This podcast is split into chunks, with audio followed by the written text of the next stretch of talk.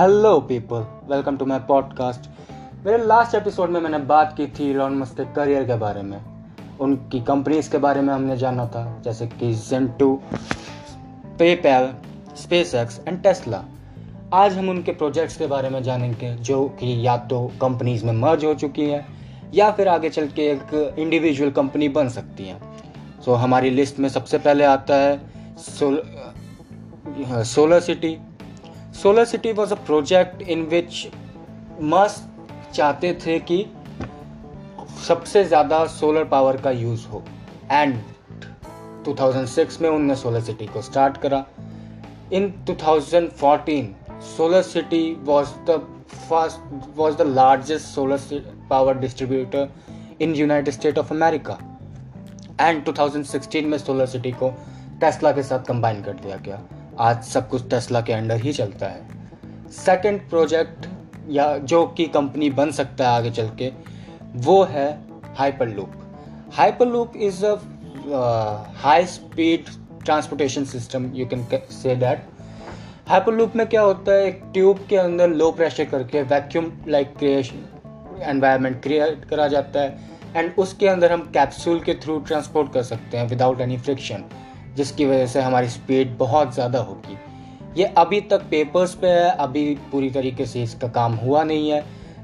Elon ने start करा है काम करवाना एंड देखते हैं, बात चल रही है, पर अभी इसके ऊपर कुछ ऐसा आया नहीं है कि क्या हो रहा है।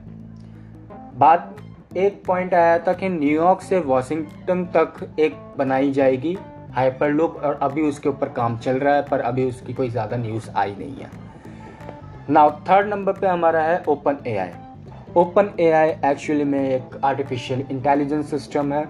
मस्त ये चाहते थे, जैसे कि बड़े empires like Apple and Google ने अपना एक ए आई बनाया है, या तो ओके गूगल कह सकते हैं उसे, या सीरी कह सकते हैं। वैसे मस्त चाहते थे कि आम लोगों के पास भी उनका एक इंडिविजुअल ए आई हो। तो मस्त ने ओपन ए आई का क्रिएशन किया।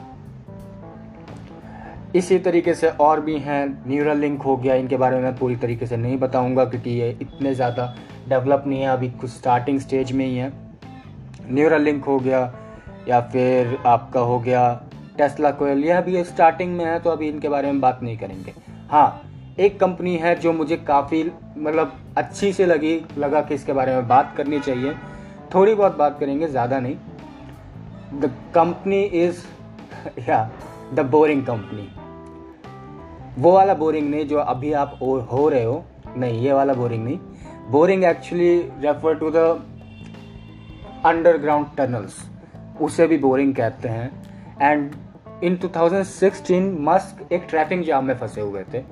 वहाँ पे उनको यह आइडिया आया कि ट्रैफ़िक जाम में फंसना ही क्यों है यार? टनल बना दो अंडरग्राउंड अंडरग्राउंड भेज दो सबको।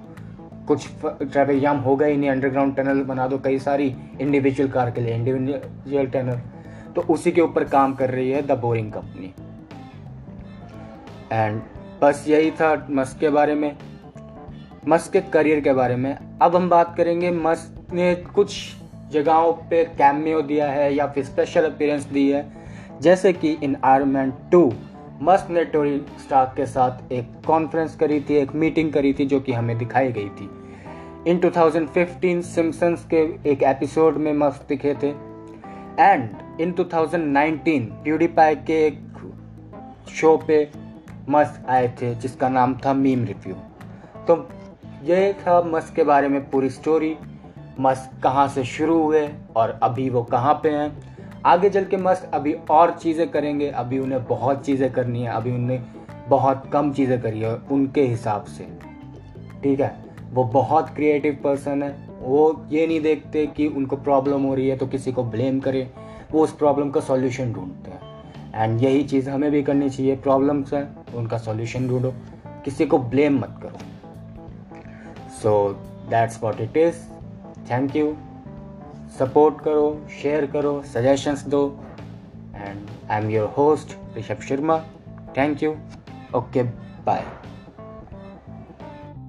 और एक और चीज़ आज 28 जून है इलॉन मस्क का बर्थडे तो यहाँ पे जो भी ट्विटर यूज़ करते हैं, या फिर इंस्टाग्राम यूज़ करते हैं, या फेसबुक यूज़ करते हैं मस्क को टैग करो एंड उन्हें हैप्पी बर्थडे विश करो। ऐसे इंसान के साथ थोड़े से इसको फॉलो करो।